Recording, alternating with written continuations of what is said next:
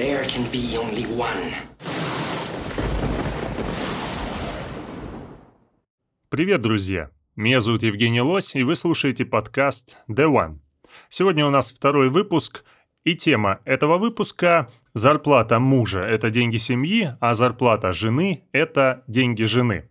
Но перед тем, как начать, я бы хотел подчеркнуть, почему я выбрал эту тему, и самая главная вещь будет состоять именно в стереотипе вокруг этой самой темы. Мы все привыкли, ну и в обществе так сложилось, что мужчина, он является добытчиком в семье, а женщина – это хранитель очага. Но самая главная вещь тут и состоит, что мужчина должен зарабатывать и зарабатывать хорошо, обеспечивать семью, то есть все, что он приносит домой, это идет якобы во благо семьи. А вот уже то, что зарабатывает женщина, это не так важно, потому что, скорее всего, эти ее цифры зарплаты куда скромнее, чем у мужчины, поэтому на ней основной домашний очаг, это ее основная обязанность, а вот уже сколько она заработает, пусть оставит себе, потому что она и так там трудилась, делала, собственно, этот очаг, поэтому в семью пускай не вкладывает. Прежде всего, я должен познакомить вас с типами бюджетов, точнее семейных бюджетов, которые в теории вообще могут существовать. Это очень важно для того, чтобы раскрыть эту тему. Бюджет может быть полностью раздельный. Это когда каждый, ну, то есть мужчина и женщина, муж, жена, они ведут полностью свои финансы, они покупают и решают, на какую сумму что они будут покупать, независимо от другого человека. Второй тип бюджета – это частично общий. То есть вы, каждый человек зарабатывает, и это остается у вас, но так как вы живете вместе, вам нужно на какие-то общие нужды, покупка продуктов, оплата квартиры, ну и так далее, что касается вас обоих, вы скидываетесь, может быть, пополам, зная, сколько эти траты э, будут у вас отнимать. А все остальные деньги, которые у вас остались, это, собственно, ваши деньги, делайте все, что хотите. И есть еще общий бюджет, полностью общий. Это когда каждый зарабатывает какую-то часть денег, неважно, кто больше, кто меньше, вы все это скидываете в общий котел, и оттуда уже начинается все распределение. Когда мы с вами говорим про зарплату мужа, это деньги семьи, мы подразумеваем, что женщина ничего не вкладывает как бы в семью. Да, она может что-то купить э, от себя детям, но это будет уже, наверное, в меньшей степени, поэтому мы это не считаем. Именно первый тип бюджета, раздельный, мы будем здесь учитывать. Каким семьям вообще подойдет такое распределение денег? Я думаю, в тех, где мужчина занимает некую высокую должность, где его зарплата многократно превышает зарплату женщины. В этом случае он просто подумает, да что она там получает свои 100 тысяч, когда я получаю 500, ну пускай на себя и тратит. Скорее всего, это выглядит именно так. Или же у мужчины есть бизнес, э, в этом случае он тоже зарабатывает очень много, и ему абсолютно все равно, сколько зарабатывает его жена. Наверное, только в этом случае такая схема имеет место быть. Потому что если такую схему кто-то хочет применить в семье, где у вас не вот таким образом распределяются доходы, как я описал, это только что, то там уже будут возникать проблемы. И вот о них как раз давайте сейчас поговорим. Для начала мне хочется задать вопрос. А почему вообще мужчина должен полностью содержать семью? Разве, когда вы выходите замуж, женитесь, разве вы не создаете ту самую ячейку общества, в которую вы должны вдвоем вкладываться. Все же вроде как пополам.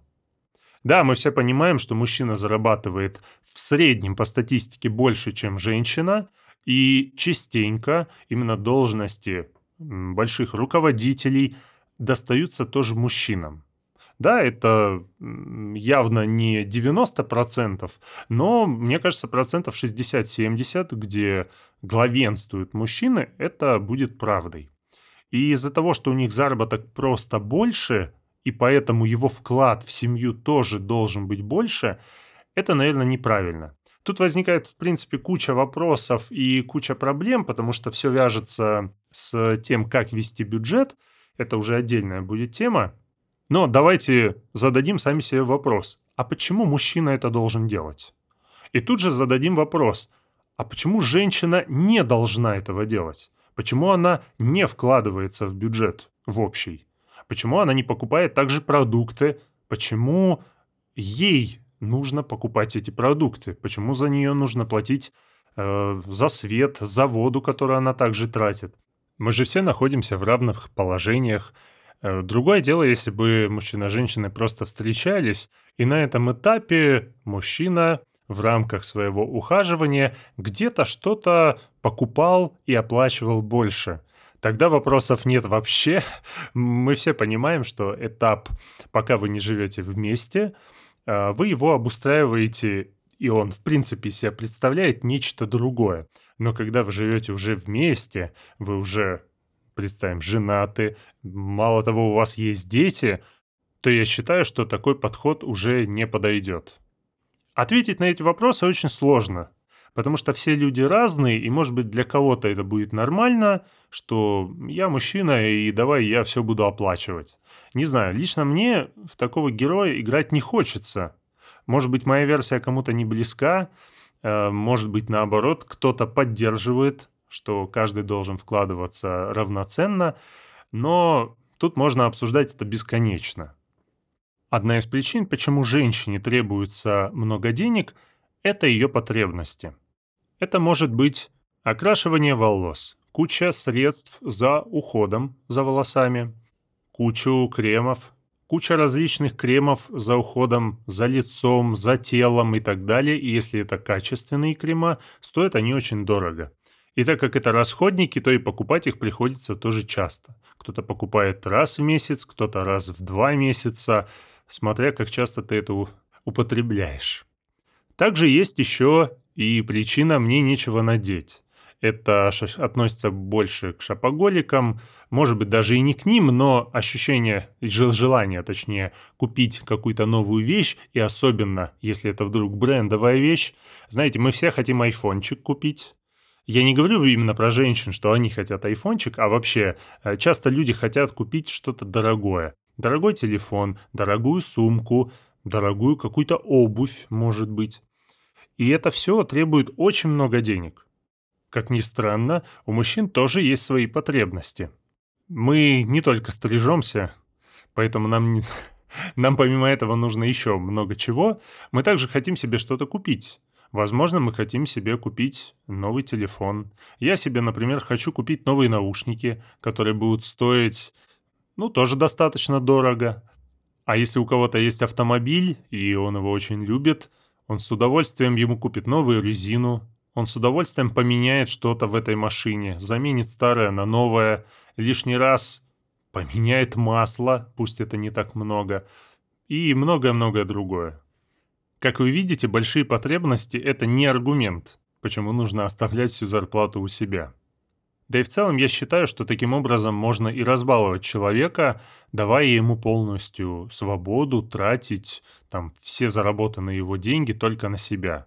Вполне может так случиться, что меня уволили с работы, или я попал под сокращение, и буквально это произошло за неделю. Такое очень часто бывает с руководителями. Я сам видел такие примеры, когда кто-то возглавлял какую- какую-то организацию, он являлся генеральным директором, и буквально на следующий день приходит письмо или вызывают его там на ковер к еще более вышестоящим по должности, ну, те, кто является непосредственным владельцем, да, этой компании, и ему говорят, что, ну, все, мы в ваших услугах не нуждаемся.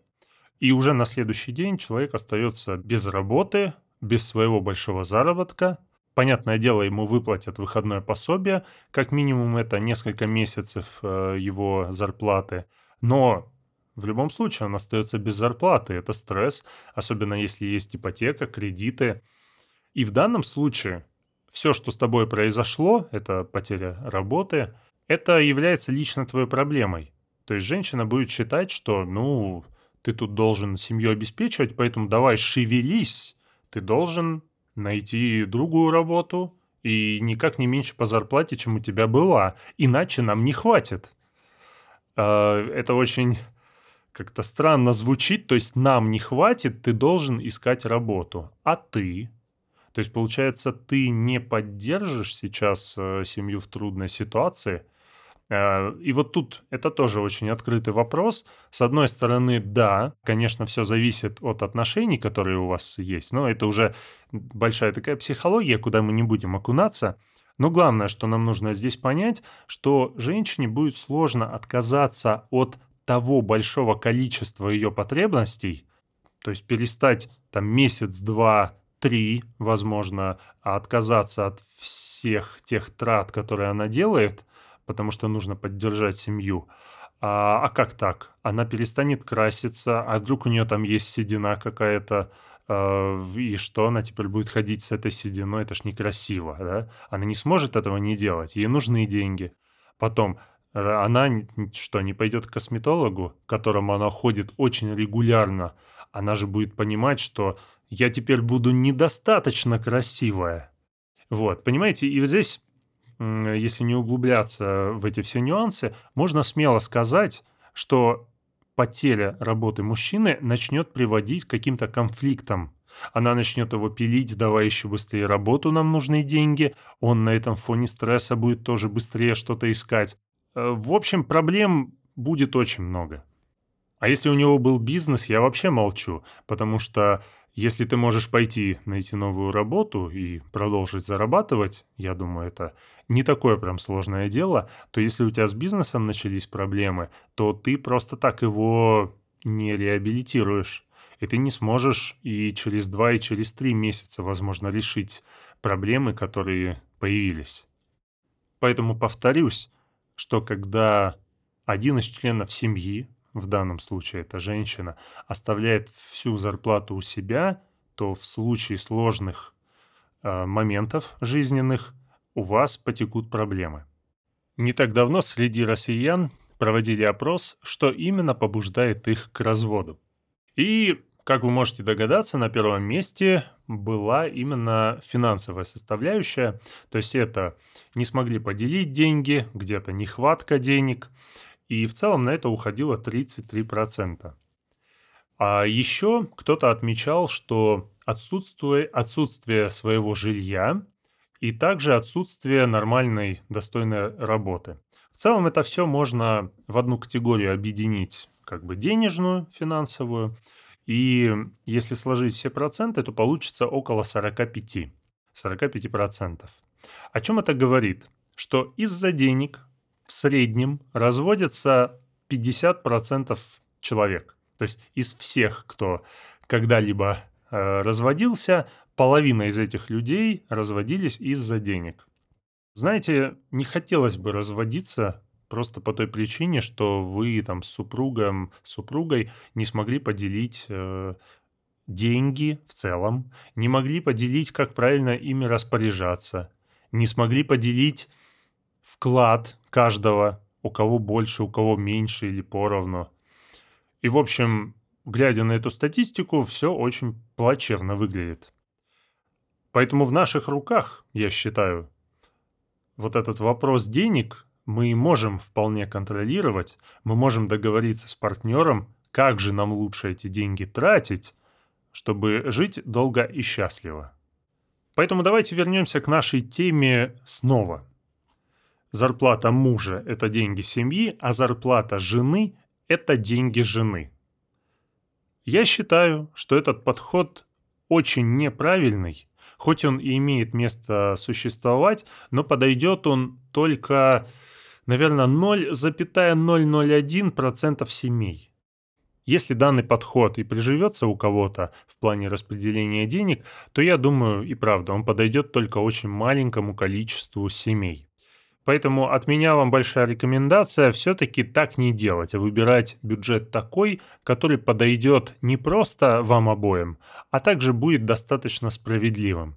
Потому что когда вы знаете, что у вас все распределяется поровну, ну или стремится к тому, чтобы распределяться поровну, я не думаю, что у вас возникнут некие финансовые проблемы, которые приведут к неким не очень хорошим последствиям том числе и к разводу.